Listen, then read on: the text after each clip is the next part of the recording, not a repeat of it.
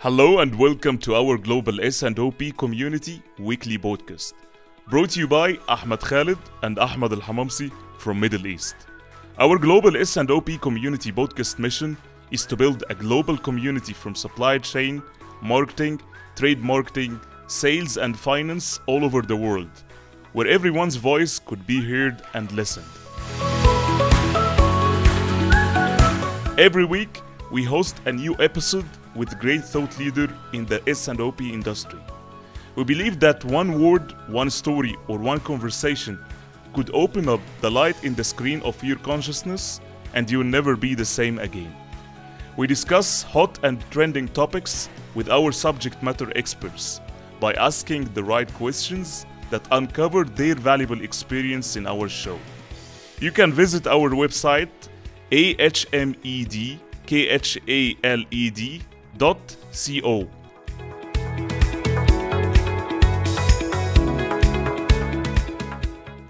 Stay tuned every week with our Global S&OP Community podcast.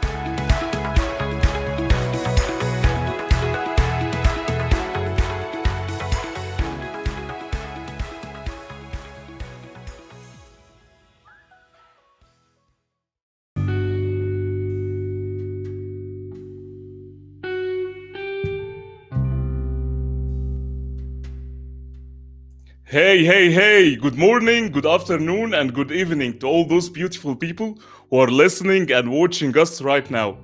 Welcome to another new episode with a new topic and a great thought leader with our Global S&OP Community podcast. In case if it's the first time for you uh, that tuned in for our podcast, my name is Ahmed Khalid, and I am your host for Global S&OP Community Show. May I ask you, and as usual, can you please drop in the comment below where are you from so I can send you some greetings for your country. Uh, our mission is building a global S&OP community uh, from supply chain, marketing, trade marketing, sales, and finance all over the world. And our aim is that everyone voice could be heard and listened because your voice should be heard and listened. That's why we dedicated our podcast just to you and you can ask live questions to our subject matter experts on spot and you get the, an- the answer on spot. Because your voice again is matter for our community and we need you with us.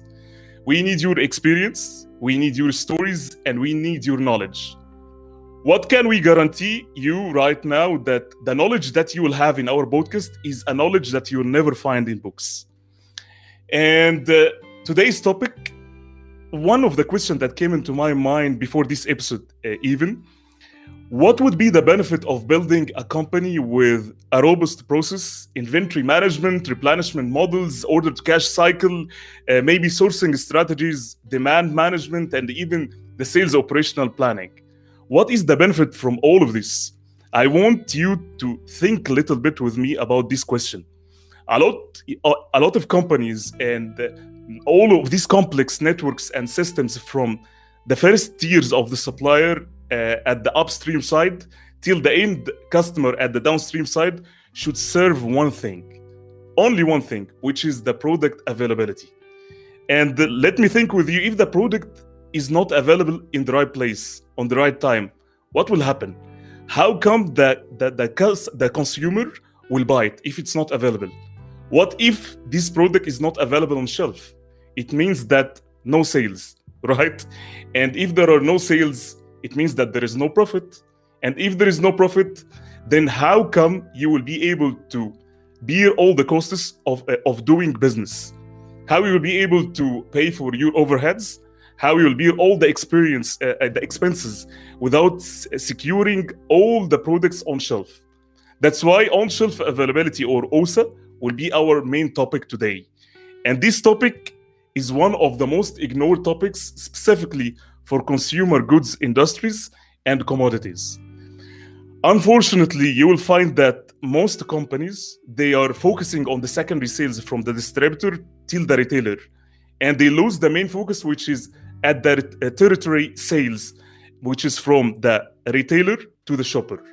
Also is not an easy topic but we promise you that we are going to cover the majority of this topic today. And today we have a very special guest. He is very special guest and he is very special even to myself as well. He is a true leader not only in the supply chain but also in life. Our guest today is Ahmad Hassanin. So, Ahmad Hassanin, he is a supply chain professional. He has over 25 years of experience in the supply chain and business. He played a major roles uh, in, in the supply chain inside one of the biggest multinational FMCG companies, which is Unilever. He played uh, it from the make, source, deliver, plan, and return. He played the role of a factory manager, supply planning manager, customer service, and logistics manager. His way of managing uh, challenges were very remarkable. He used to teach uh, CPIM to students and inspire them to leverage their career inside supply chain to the next level. Ahmad Hassanin is also a great speaker who speaks to inspire others. Ahmad Hassanin is currently the supply chain director of Lamar Egypt. He established a supply chain strategy end to end to fulfill the business imperatives. May I ask you, please, please, if you can, welcome with me Ahmad Hassanin.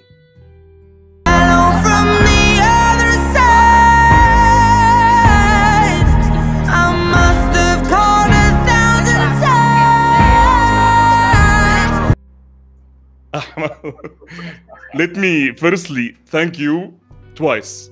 The first one because you accepted my humble invitation for our podcast, and I know that you are very busy those days in implementing the supply chain strategy. The second one because of the support that you provide me, whether it's in my career and in, even in my life.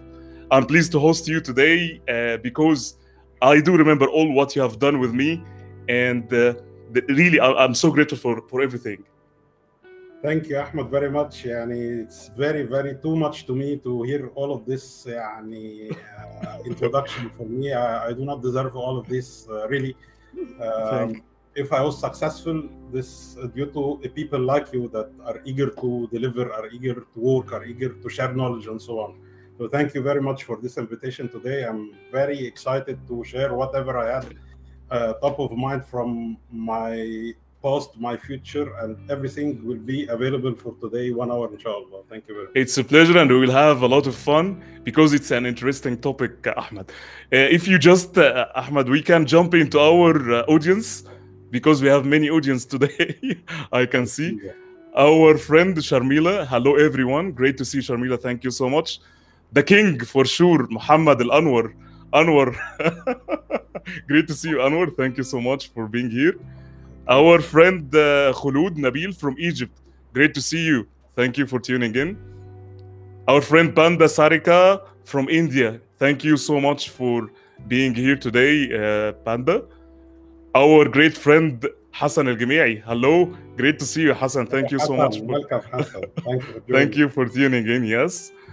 Uh, we have Raymond. Salam alaikum from England. Great to see you, my brother.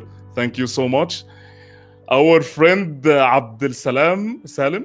Uh, welcome, inspiring brother. Thank you so much for tuning in. Thank you. Our, for sure, my great co host, Ahmad Al Hamamsi. Hello to all amazing people watching our podcast and our beautiful guest. We are waiting for you, Ahmad, next week, inshallah, f- uh, uh, for, for our podcast. Our friend uh, Al Yavir Singh, there is an opportunity as Thank you so much for tuning in. So, Ahmed, we will come back for sure to our audience after after this one. But Ahmad, just let's start by our lovely topic, which is we spoke about OSA. Why? What OSA? is OSA? But this is this is what I want to know. what is OSA and why do we need to measure OSA? Look, Ahmed, your question yani, uh, very touching actually for me. the topic is very specific and um, it's not well known to everyone the importance of measuring this kind of measures uh, at the end of the business. If you are talking about OSA, everyone knows OSA is an abbreviation for on shelf availability. So we're talking now about the shelf itself. So, what is the return from all the effort that we are doing in our companies? Even we are in a large scale company like the multinationals, uh, as Unilever, for example, and the local businesses and the entrepreneur uh, startup that are growing, all these efforts for all the people that are progressing and the work to be done and jobs to be done, investment, everything is done. And at the end, you do all of that to have this product on shelf for a customer or shopper or a consumer to come and pick it up from the shelf and pay the money that all our wages and salaries will be paid afterwards. So OSA, as I mentioned, is a measure to measure the availability of the product in the place as expected by the shopper at the right time that the shopper expect to find it, this product at the shelf. That's a very simple definition that will yeah, I mean, kill it till the end to be in place as expected, not as internally we expect, for example, because sometimes yeah, and, and forgive me for this kind of talks. I'll talk from my previous experience. Please, please feel free. Yeah. As we agreed, uh, knowledge that will not Knowledge you'll not find in books. so usually we think internally in, in the companies. So so we are thinking about the shelf from our point of view. While the consumer or the shopper look at the shelf from different point of view. I'll give you some examples, Ahmed. Mhm. Sometimes you go to Carrefour, for example, or uh, uh, big retailers looking for um, a bottle of drink or juice or milk or whatever. Mhm. And you go for the big banner that is written on it dairy products, for example. Mhm. And you go to the shelf to find your product. And you find that some companies are doing discounts, for example, at some time, and some other companies they are not doing a discount. So if you are not that loyal and you are looking for a value for money and at the end it's a commodity and so on, so definitely the majority of the shoppers will go for the discounted product, and you Mhm. for, you you leave the non-discounted. If you keep asking, and I did it by myself, by the way, I found that some companies that are not discounted on this specific shelf, they have a discount on another shelf in the other part of the store.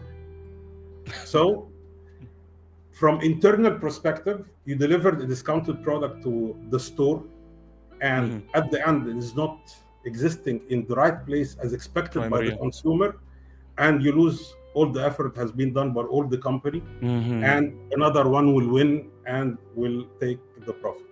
That's a quick brief for on-shelf availability. Yeah, I, I like what you said because you opened some topic which is the, the the execution when it comes to we plan too much and we have this kind of planning. We're talking about promotions and we have this kind of promotions on on on store. When it comes to reality, if this plan is not executed well, you'll not be able to have a sellout or tertiary sales. This is something that that most people they don't focus on. They they plan too much, but when it comes to execution, they don't understand wa- was it executed in the right way or not. This is something that most companies they they even ignore it. Even as you said that most organization multinational companies they ignore this topic which is the first point of the supply chain. When it comes that if your products are not in on shelf in the right place with the right assortment you will not be able to trigger the whole replenishment for that from up from downstream till the upstream and this this is something that we have to to take into consideration which is very important in that point for sure Exactly. yeah so can we come back to our audience again Please. we have our uh, our friend عمرو الحسيني منور يا هندسه حبيبي يا عم. Th- Thank thank you. you thank you so much uh, Hassan Gemiai is saying hello Ahmed Al-Hamamsi thank you Hello. Hassan again thank you uh, Muhammad Saif Mnower Handasa again, can you see? Muhammad Saif is one of uh, the planners that are working together these days. Wow, great, Thank great you. to see you, Muhammad. Thank you so much. Our friend uh, Muhammad Mahmoud Badr, welcome Hassanin. Thank you so much for tuning in. Our friend for sure, special friend Islam Nahas. Happy to see you, Hassanin. thank, thank you so much. Our friend also uh, Panda, thanks for your support. Great to see you. Thank you again. Our lovely friend, uh, uh, Sharif. Fantastic topic. Thank you so much again, guys, for tuning in. We'll jump into. Just feel free to ask whatever question in, in, in your mind to Ahmad Hassanin. We have a great topic today, so don't be shy. Ask whatever question into your mind. We'll jump into your question once we we, uh, we saw it. So, the second one, second question, Hassanin, which is how can we calculate on-shelf availability? Look, Ahmed, yani, uh, if I look back to my history, I, have seen in the market different ways of measuring uh, on shelf availability, and not all of them actually you'll find them in the books, really. so, if you go to the books, you'll find that on shelf availability should be measured as the number of facing, for example, multiplied mm. by the, the number of rows or the, the products behind That's, each mm. facing. So you, you provide the shelf capacity and accordingly you will calculate how much is fulfilled and how much is not. Accordingly, you will come out with a percentage of on-shelf availability. This is the standard way, but actually, practically on ground, it's not that easy to to do all of these activities on the shelf. Yeah. Uh, you need uh, intensive labors to cover all of these shelves across the region and the countries that are running. Uh, you want to stop the store to, to calculate and the depths and so on. So there is another way that people use it that okay, I have an assortment list. This Mm. assortment list, there is some SKUs that the company uh, are listing them to be audited, and then one of our merchandisers or a third party, for example, go and audit in a frequent manner that is agreed with the company because according to the number of visits and uh, the number of stores to be visits and number of visits per week, he will be paid. So accordingly, he he will check the shelf according to this uh, assortment list and write what is existing and what is not, even if it is one pack, for example. Mhm. This is easy one to be done. Another way is to have a planogram previously designed by the company, and this part have uh, uh, another dimension which is uh, qualitative part of, from the measure that there is a pre-designed planogram designed by the marketing side, Mhm. and the guy go and check the assortment list if it is existing on shelf, yes or no, and calculate a percentage from the number of items from the assortment list which is existing, even if, if it is one single pack. And there is another part he will describe if the planogram is fulfilled as per the design or no. Mhm. So this give both the qualitative and quantitative measure for on-shelf availability. These are the traditional ways that used to be done or I have seen in my history. Nowadays, there is a, a huge revolution and evolution that already started in the developed countries according to uh, several mega Mm. or, uh, big chains for retailers in Europe and USA and so on. Great one. I think Ahmed Ahmed Qabil, he asked a great question. Ahmed Qabil. Ahmed Qabil, yeah. he great to see you. Firstly, Ahmed Qabil, thank you for tuning in. He's asking how many frequent uh, frequent per day we should measure OSA for a retail chains. I think it's a very interesting Ahmed, question. I- agree, but there is no uh, model answer for that, Ahmed, because this measurement is an investment, and investment you will pay money and effort and time to measure uh, this uh, KPI. So accordingly, according to your profile, your, to your company profile, the investment that the company will budget for this measure, you will decide the frequency. But actually, what I've seen in the in my history, it could be once or twice or three times a week, for example, Mhm. and it should be scheduled across the day. Yani, not every time to go and measure at 2 p.m., for example, the same store, because Mhm. this uh, time clock will differ uh, from time to time, from day to day, and he need to go through all the days of the week and so on to come out with a specific average that can be representing the whole data for the week. Yeah, uh, I think uh, Ahmed he, he opened also a great topic, which is measuring, measuring all of that. And I think one of the challenges in measuring all of this and integrating, if I'm talking about the on-shelf availability and connecting it with uh, the service level for the company, of uh, the secondary service level from the company, it's all about uh, how you can actualize the data in real time, which is something very, very, very. It's you know if you have on-shelf availability at a specific time and reading was not on on the right time when you uh, collect all of your data for secondary uh, service level from the company itself, you will be always annihilated because i- the accuracy of data will not give you the right direction.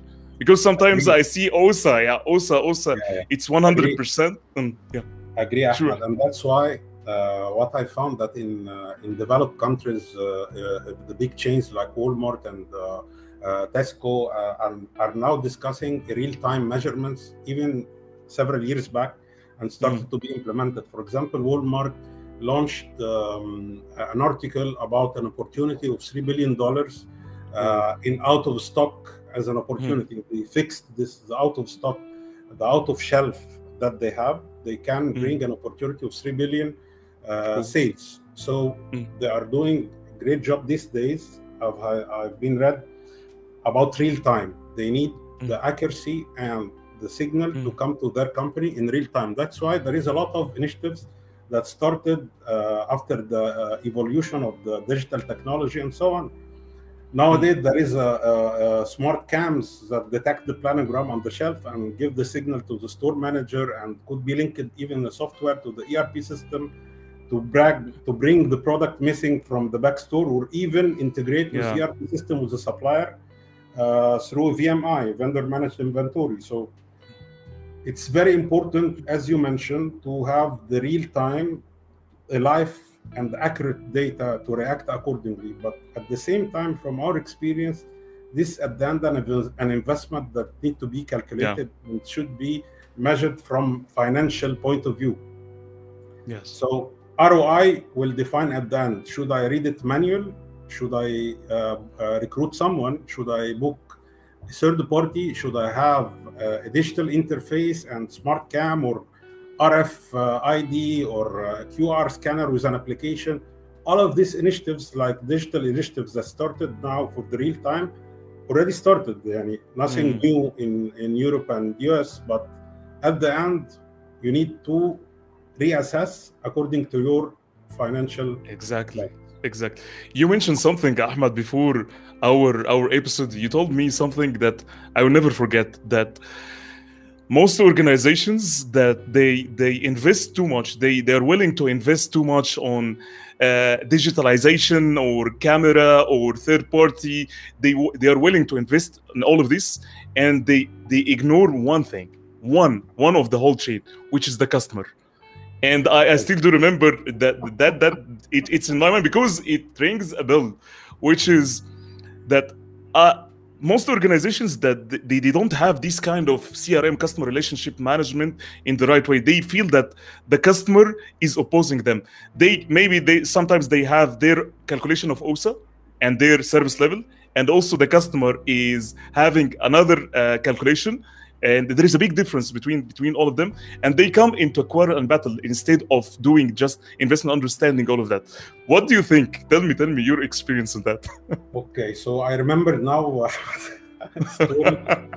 I was in a meeting with one of uh, the big um, uh, retailer uh, in Egypt, uh, a family uh, chain, uh, very Mm. well known, and he is the most senior person that, and we were in a collaborative meeting to discuss the next year plans and uh, what will be introduced from our company for the shelf for the next year and so on. And um, he started to ask me, um, "How long will you continue in your job?" So I was the, guy, the guy is very humble, by the way, and uh, down to earth, and uh, speak loudly, freely, in a very open manner.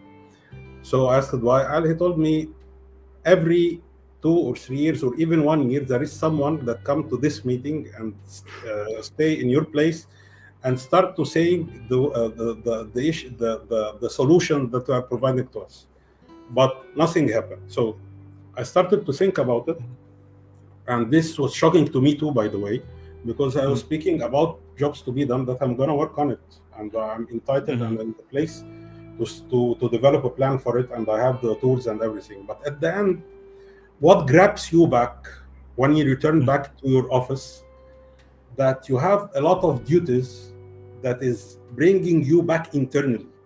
Mhm. So you you are keep sliding far from the customer, while it should Mhm. be the other way around.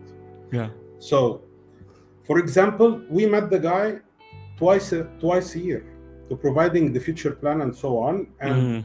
in the beginning of the year, there is a plan. End of the year, there is a what went well, what went wrong, and we'll dip into details about logistics and uh, ordering and uh, out of stock and so on. Well, sh- this shouldn't be like that. We need to plan together, and we need to have Mhm. a team, a, a partner team that working day to day together Yeah. if it is so important to us that we need to have a meeting and to present him our portfolio for the next year, so it's more than enough to have a combined team that is working every day together, for example. Yeah. So that's why I was speaking to you before the, the live that we are too intrinsic where uh, uh, you need at the end sat- satisfy someone who is extrinsic is the, the customer at the end. Yeah.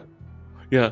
I, I like what you said because you told me that that the only one who is really have the same benefit as you is not only the vendor that you will buy a camera from is not only the 3PL who uh, you uh, you will have his uh, whoever labors that they will come and check the accuracy on shelf availability.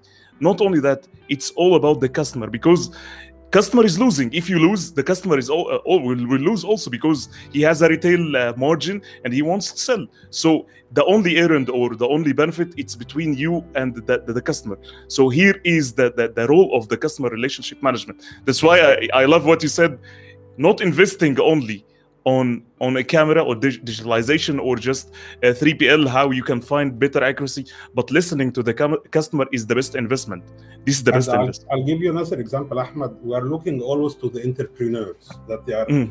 starting a startup, and we have a success story about entrepreneurs that started a small business and is growing very fast to the extent that uh, we talk about it as a role model. So if you look يعني, carefully about this entrepreneur, what happens? Mm. they started the business and dealing with the customer directly and putting their customer on top of their mind Sure. and talking to them directly, doing contracts, the owner by himself doing the contract, not giving it to someone else. exactly So you can see how much the entrepreneur, the successful entrepreneur, I mean for sure, is uh, taking care of the customer. That's why that is is is a huge enabler for success. After the entrepreneurs become bigger and bigger, and at the end they cannot do the same by himself and start recruiting people and having structure and so on. If he did not push this kind of care about customer to his team, he will fail.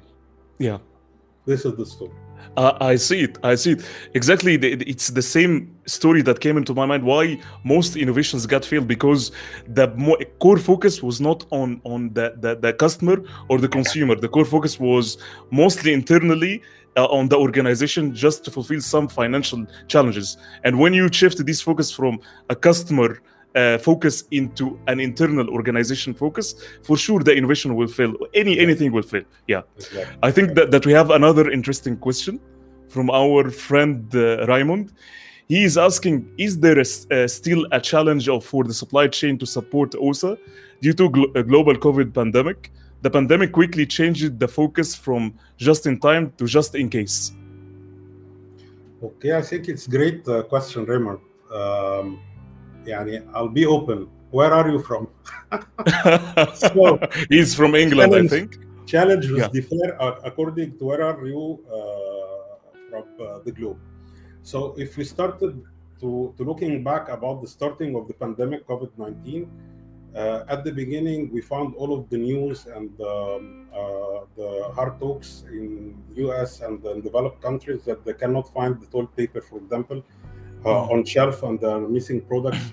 But if you look on the other side of the world, in developing countries, you find that no, everything was okay. You find products on shelf, supply chain is running, uh, they are taking precaution and so on. But I'm, uh, I, I, I know that is not the right Mhm. uh, to be done, but it was a decision at the end. But if you are looking today, after around one or something year uh, about the, the start of COVID 19, Mhm. well, everything I think uh, can be found stable now. A lot of suppliers today, after having a huge lead time, they cannot find refills. Um, they dupli- duplicated prices, they duplicated lead times. They Mhm. returned back two, three months back to reduce lead time again, and some prices going down and so on. So I think it was a challenge for sure. A Mhm. challenge, and it's not a normal situation. It depends on the management decision according to the situation. As you are in, Yeah. a, uh, in war, for example, there is a troops on ground and there is a management sitting uh, uh, in a control room. At the end, in crisis and situation, the decision is built on the troop on ground. So it's according to decisions taking in every company. But at the end, if we're talking today, no, everything is becoming normal. Uh, everything is uh, returning back. Still, there is some traces in prices, in some part of the world, lead times of supply and so on. But I think, yani, we can say Yeah. that we back to normal more or less. Yeah, yeah. Just it's it's lovely, lovely summary, Hassanain. If you uh, allow me, just I'll, I'll share something. I keep saying this in in that pandemic because pandemic has taught us many things. That uh, uh, supply chain is vulnerable, and everything in our life is vulnerable. So the one disruption can come and uh, devastate the whole supply chain and even the whole business, and even it can affect the, the business continuity in, in in in the market itself. So I think one of the shifts that most organizations that they start to focus in it's it's about localization. Because again if i'm saying that if your uh, uh, portfolio regardless the, it's material or finished good imported if you have a bigger portfolio on an SKU level which is more than let's say 50 or 60 percent so you would be in troubles that's why you you have to look into it from a risk management and how you can find alternative suppliers. That's why you will find that most supply chains right now they start to find and, and focus on the supplier developments and start to localize find another thing. Eh, maybe they can compromise i keep saying it maybe they can compromise a little bit on their margins but they will make sure that their business continuity plan is on the way. That's why we need always to focus on thi- this point. Instead of just focusing on on, on on the whole portfolio i'll focus on the imported SKUs and i can identify not all the SKUs maybe i have a tons of SKUs but i will focus on the core SKUs and accordingly i'll come back whatever uh, uh, where is, is it sourced and what are the SKUs or the, the materials under it. And I'll go from first tier of supplier, second tier, and third tier, and do all of this risk assessment. Because at the end of the day, as you said, that it's all about chain. OSA is also connected till the end of OTIF, the, the, till the, the, the, supplier end, which is the last tier Exactly. of suppliers. Yeah. Yeah. Exactly. So thank you for uh, saying um, um, the assortment list or the core of the core SKU or the core SKUs uh, to start talking about that. We said that we should have an assortment list to be audited, even manual or uh, third party or whatever. so at the end, Yeah. how we develop this assortment list? Mhm. This is a tricky point because what is come to our mind now that we're talking about the companies uh, with a global supply network and like the big multinational and so on. But I think our knowledge sharing is, for today is not only for this group of people, Mhm. because there is another side of the world with um, medium companies and local small companies and so on that they have the passion and want to grow and so on. So if you are choosing some list or a list to be audited for OSA, for example, how Mhm. you will define this list? so the answer should be that the, the the the list that create the value for the company. exactly. Yeah. I, I will not decide. Uh, uh, hi to him. a specific equation for for the value. Value will differ from a company to another. If you are, you are in a startup position, sometimes entrepreneurs that look they are not looking for a quick return. For example, so according to their strategy, he want to penetrate, he want to be known, and so on. In this time, some SKUs if you look at it from another company strategy or point of view, like the SKUs that deliver the top and bottom line and this kind of equation we Mm. develop, gross profit plus uh, uh, Turnover. Mm. Uh, so it will not fulfill the this company or this entrepreneur uh, uh, uh, values. So Mm. again, we need to define our core value SKUs, and this definition should be triggered from our strategy and our values at the Yeah. company, not from uh, a book or from other, another company uh, values. Yeah. I to highlight this by the. Hundred percent, hundred percent, hundred percent. Because again, it's it's all about business strategy at the beginning, and based on the business strategy, you can de-aggregate this into a channel level and the product level and even segment level. This this and by this way, when you identify what are the core or the valuable SKUs that will take you to the strategy and fulfill the strategy of the business, from that point you can build accordingly backward the strategies for the supply chain, which is something that most most organizations they should focus on it. Again, and uh, I want to add something else, Ahmed. We're talking about on-shelf availability, not in-store availability. Again, Yeah. we're having some discussion. Sometimes people um, uh, cannot find the, the difference between both of them. Sometimes you have the product in the back store, but it's not existing on shelf. Yeah. as we explained in the our beginning of the live. So Mm. on shelf, so it means on shelf, not in in store or in the back store. hmm Yeah, exactly. Because uh, it's easy from uh, uh, an ERP system or software. I will see that uh, most of uh, the, the my products are there in the store, but uh, when I when it comes to the tertiary sales or point of sale, I, I don't find that this is this kind of incremental. So it means that there is something odd here, outlier. So Yeah. maybe my own shelf availability is there. So I think the connection, if if the company they don't have uh, this kind of awareness for their merchandisers, the core focus should be there. As long Yeah. as uh, because you, you lose a lot a lot of uh, sales and top line sales. I think we have our our friend odai. He's asking i, I will try to read this uh, question from you. He's he's asking thank you for the invitation spot on on time. The disconnect between planning uh, and execution i believe the digitization between retailers and distributors brand owners is the key in such activity to enable better uh, replenishment and better real-time data accordingly. How do you think such initiatives can be made to change the perception to enable better value for the retailer and distributors? Where there is still lack of such initiatives i think it's very very very very interesting question. Really Odai.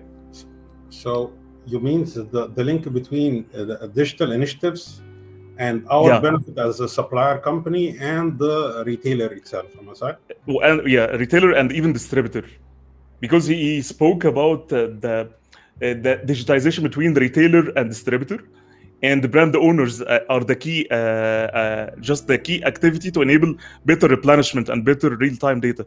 Because I think he, he speak he speaks about how we can uh, have this CPFR collaboration planning forecasting and replenishment with with with the retailer and distributor because this mislink is is is not uh, on the way especially if you're working like on an order cycle and you're you don't have a replenishment system between the retailer and Yes. the distributor Yes. Yeah. So, uh, from my opinion, I return back to the example uh, about the uh, uh, the retailer that I was sitting with him in the meeting uh, uh, every year, and he was complaining that every time we say the same words, but nothing happened. So, the the action plan for that from my side was uh, uh, uh, a CPFR forum together. Mm. So, at the end, he's looking for his benefit like the same that we are looking for our benefits and then there is mutual benefits that need to be extract on the table to work together to provide the benefits for both companies or both sides Mhm. so cpfr as you mentioned ahmed this was the action so we started to develop a team from his side and from our side to have at least weekly meeting everyday calls about what went well, what went wrong, what was your orders, what have been Mm. fulfilled, what is not fulfilled, and why. It was very simple. And someone, by the way, was uh, in the company for several years back in the same position. And he told me, Ahmad, I found myself in this kind of meeting because uh, uh, I supposed to be working in a customer service while I did not face any customers for several years back. So to bring him to our side, we need to have this kind of partnership in a real manner, not in a presentations only. We need to have collaborative forums, um, adult discussion. Let's talk it like that. We have issues, yes. Let's bring them to the table. From our side, we have issues. I will solve it together. You have issues on your side. On your side, Yeah. let's work on them and so on. Yeah. yeah The digital initiatives, as I mentioned, is an ex- an, an investment, and there is uh, there is no one size, size fit all. Sometimes Yeah. these initi- initiatives could be um, uh, on the size of uh, very big scale companies, uh, multinational companies, and I'll give you the, the the truth. Even in the multinational companies, this will not fulfill all the P&Ls in all regions, for example. Mhm. But at the end, we are here to find the ways to solve. So I'm talking about the mid or the simple ways to solve issues without a huge, huge investment, as example. Yeah, I like what you said because you put it into to the point seriously. Because most organizations that they focus on how to digitalize, digitize everything, but when it comes to the reality, fix the fundamentals. When we have some challenge with our customers and the supplier, because at the end of the day, I- I'm, I'm thinking like that. If the company or the products of the company, no one will be able to be keen about uh, the products and having this ki- kind of uh, relationship management except the company. So you you as the company are leading the distributor and the retailer. You are dealing with everyone.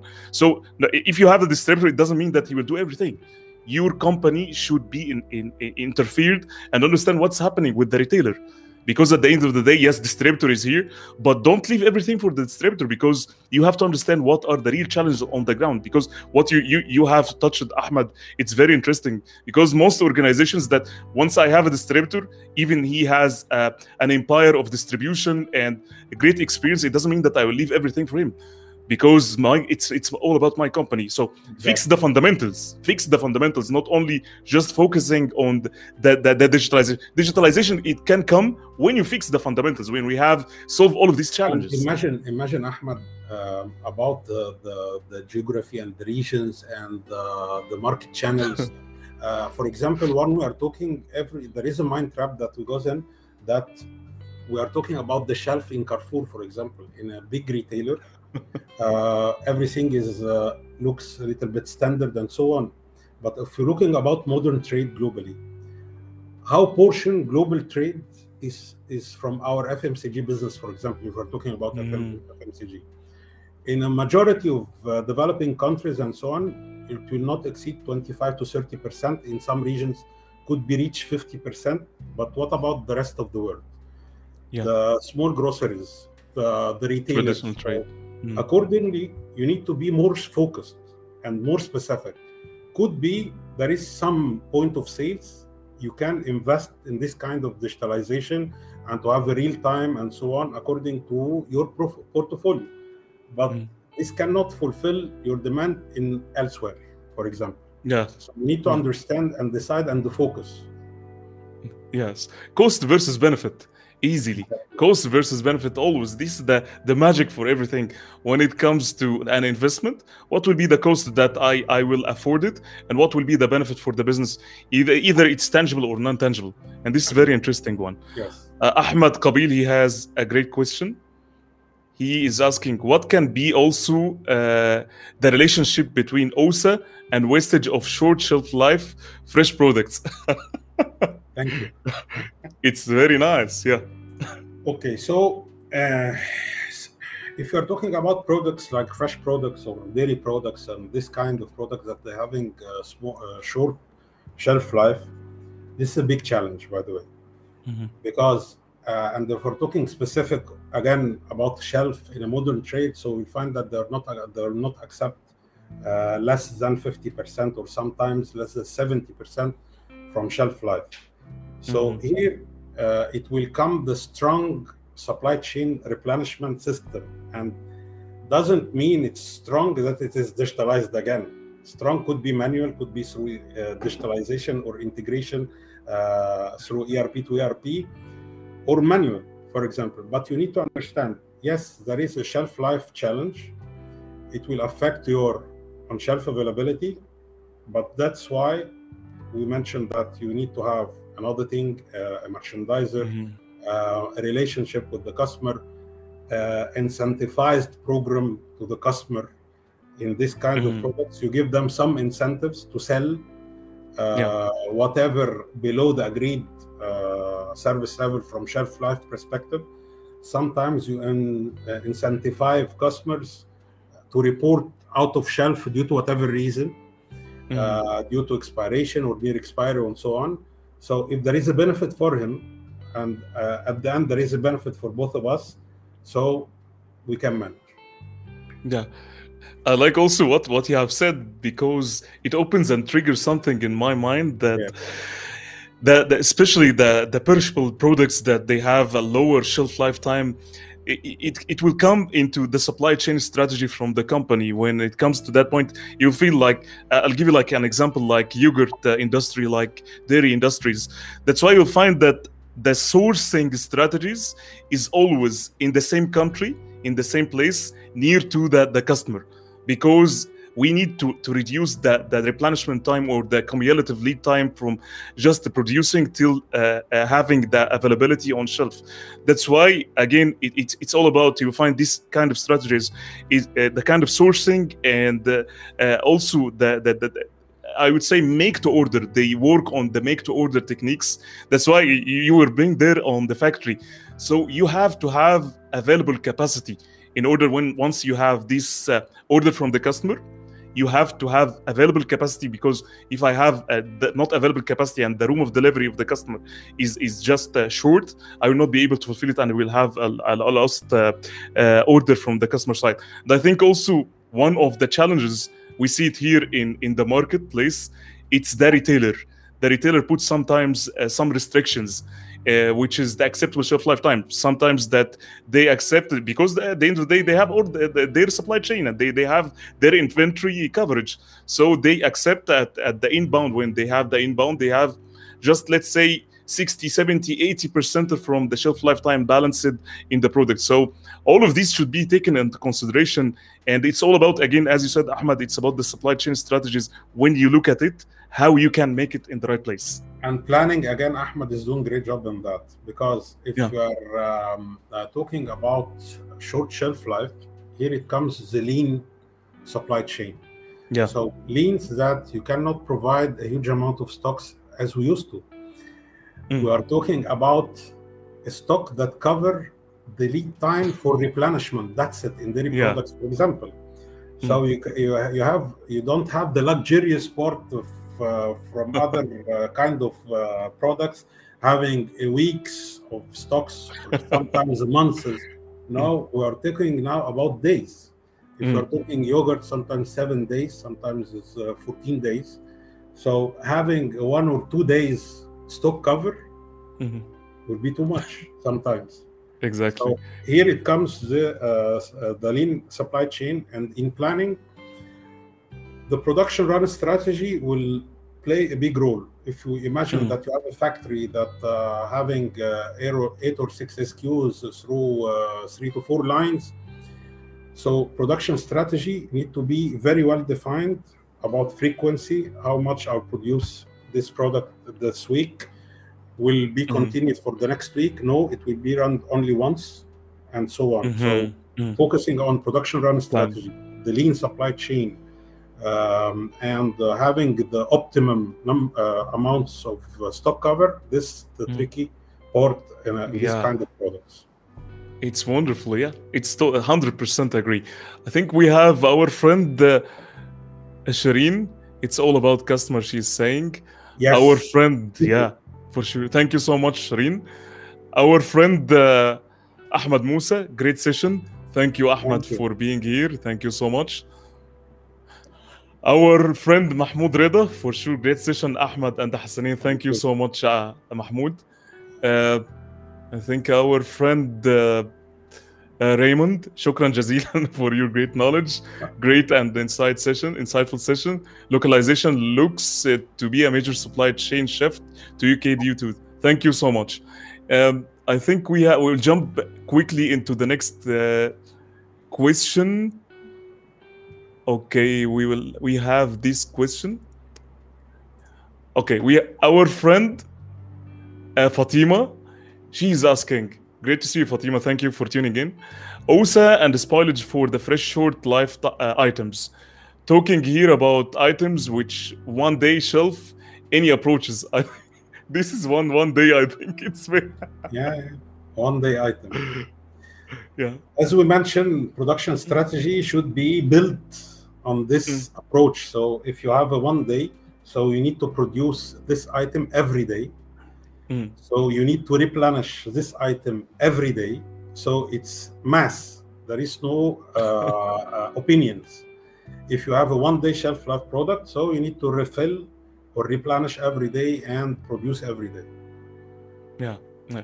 If you don't have this kind of model, by the way, you will not succeed uh, to provide At all. the right uh, At all, equation yeah. of on-shelf availability uh, versus the waste or the spoilage of that. So planning and even sourcing the place, I think if it's one day, uh, Hassanain, I think that that, that that whatever sourcing, I'm not sure if it's how it looks like a sample to order or whatever the the the, the product uh, behavior how it looks like, but I think that the customer and the supplier should be in the same place when it comes to that point, or they should have a, a- a room of uh, lead time uh, for the ordering. So they they should raise the orders accordingly uh, before by five days, six days, You know- you know, depends on the cumulative lead time. Chinese kitchen, the restaurant with Chinese kitchen, that there is a flex conveyor that is running beside the table, and you choose from it to eat. And uh, it's uh, the model is eat what you can, by the way. So you, you select what you uh, you select from the conveyor, and the kitchen still replenishing. And the model is built on eat what, eat what you can. Yeah. So Yeah. what is happening in the kitchen? They are Mm. producing for every single plate that have been eaten another Mm. one instead. Yeah. So one they found that there is a plate that is returning back and it is not selected and empty. for, uh, Mm. uh, and he will not produce it again and go for the other. Mm, mm, So you will find in this model for the one day, uh, for example, for the question, uh, Hmm. one day shelf life, you will find that there is a lot of ingredient stock in the back Mm. background. in the yeah. And you will find a very flexible processing unit or manufacturing side, mm, like a kitchen, mm, and the lead time for production should not exceed one day. mhm. It's very interesting. This is the Very, very interesting. Yeah, it's some somehow I think like Kanban uh, system when when you are uh, uh, you see this this place it's uh, it's already taken or something like that. You you need to replenish it so You the customer it's the same. Yeah. another one. Uh, thank you. So we have our friend. We have too many questions, Ahmed. what are uh, our friend Hamza? Thank you for tuning in, Hamza. He's asking, what are the most important components of the customer experience?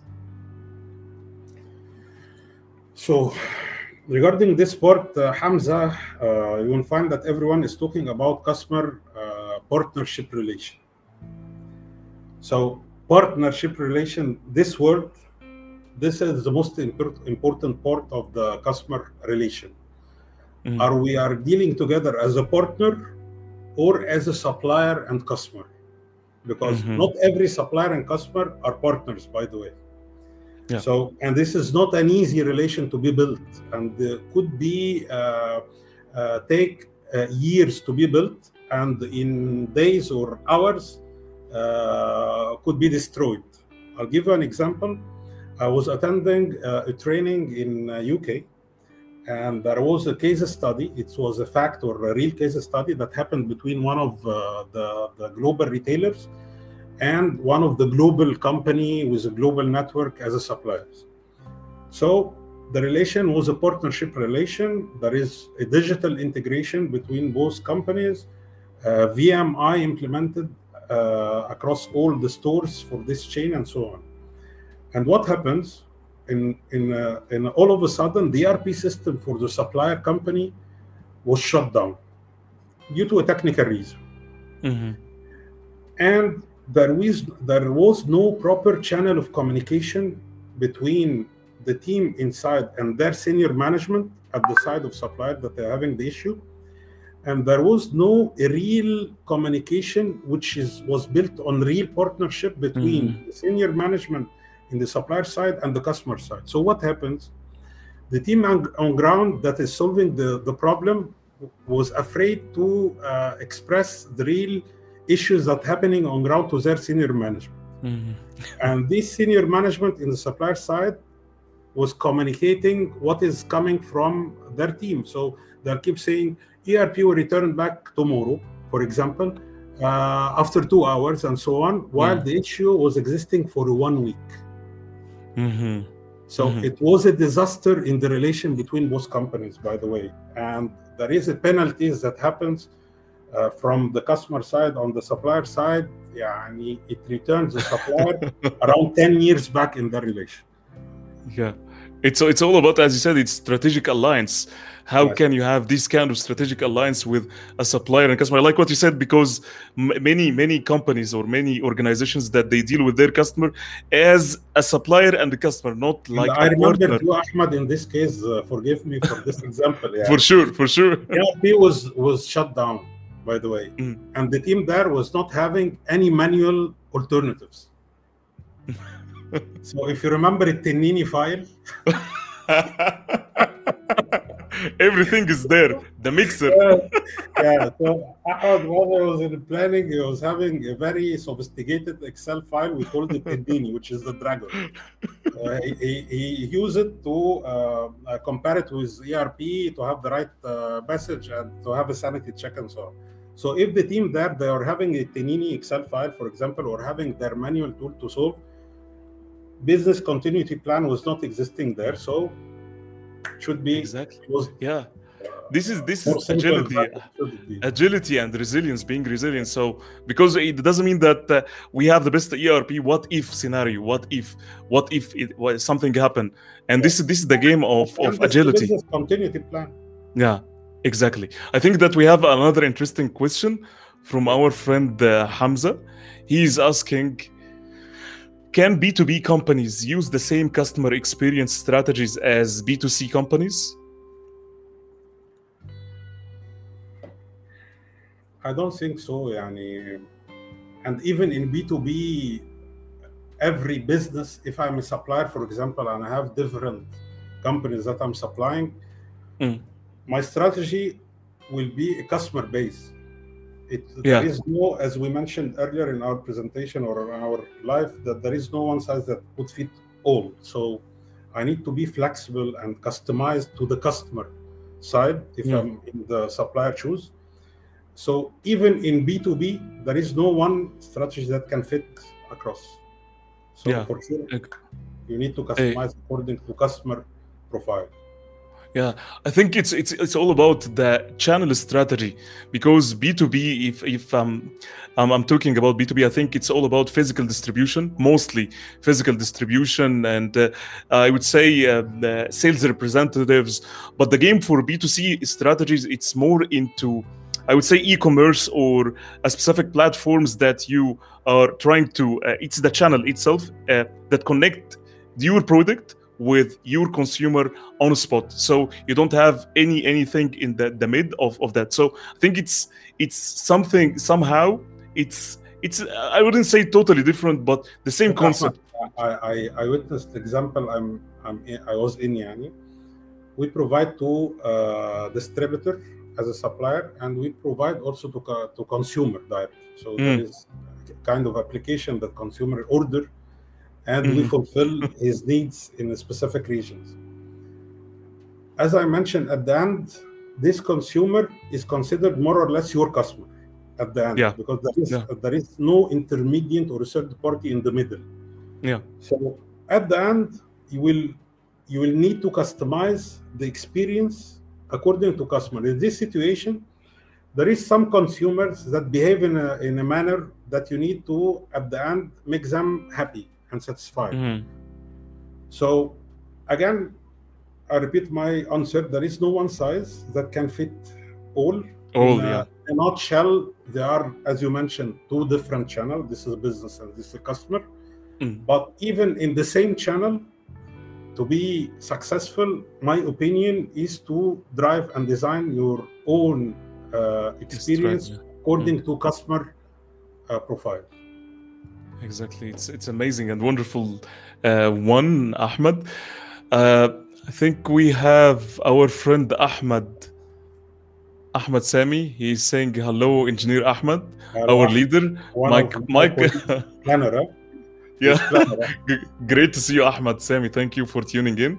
My question How can we measure OSA and how we can improve it? I think this is one of the most compelling question which we need to, to close our episode with.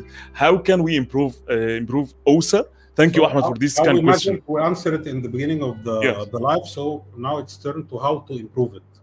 Mm. Uh, at the end, OSA or on shelf availability is a measure, so it's a KPI, and KPI to be improved. First thing that you need to have uh, an alliance and um, alignment between all stakeholders about the importance, and you need to have it shared across different, um, Mhm. let's say, stakeholders or, or functions in in in the customer side and in the supplier side. So it is not a supply chain, for example, KPI only. It is not a, a sales uh, KPI only. It's uh, or, or not a supplier only uh, KPI. It's uh, a KPI that should be aligned together with all parties, supplier and customer, with this with, the, with different functions.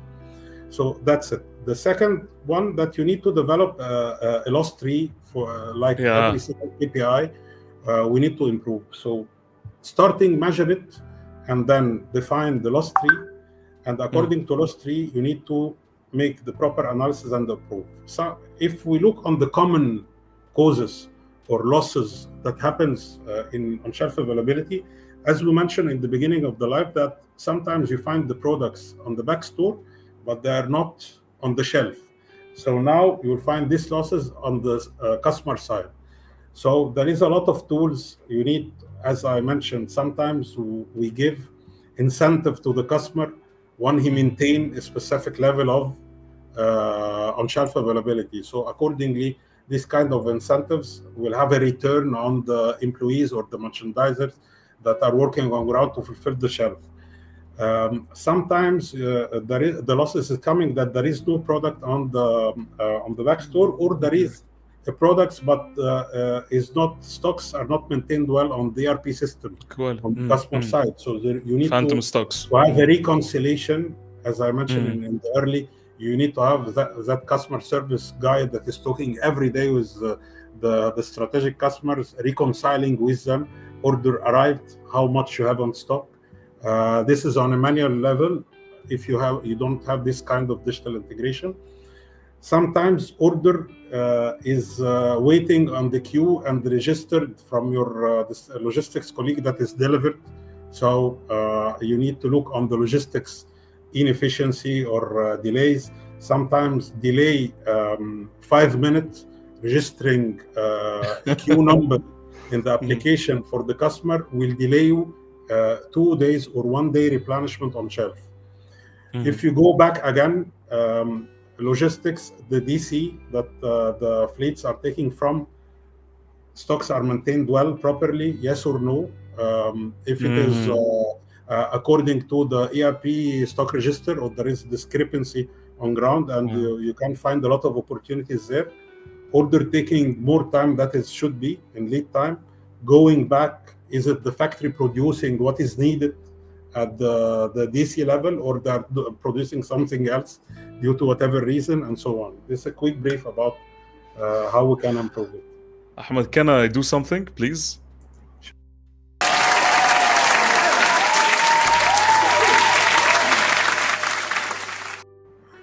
Ahmed, I think th- this is an ideal if, if you're taking this kind of answer from a presentation or even Excel, you will not be able to say it like this, which is something ideal. Thank you, Ahmed, so much again for the amazing and valuable insights from your 25 years of experience. Again, it was a pleasure hosting you. Uh, again, I, I owe you a lot, really, uh, especially uh, in my life and even my career. Thank you for being uh, an inspiration leader in today and in our life. And I hope that we can host you again in another topic because I know that you have a varieties of experience that should be shared with our audience today in Oh. this in today and even in the coming period. It's a pleasure hosting you and thank you for being in the show. And also we need to thank our lovely audience who engaged today. And I'm asking everyone, please, again, if you want anything in the supply chain, if you want to have uh, something in your mind, you can go directly to Ahmed Hassanain, engage with him, ask him on LinkedIn, and he will be able to answer. Thank you, Ahmed, Thank- very much. And thanks for all the audience. It was my pleasure uh, being here today. Thank you very much. Th- thank you, Ahmed. Thank you so much. Bye bye. Bye bye.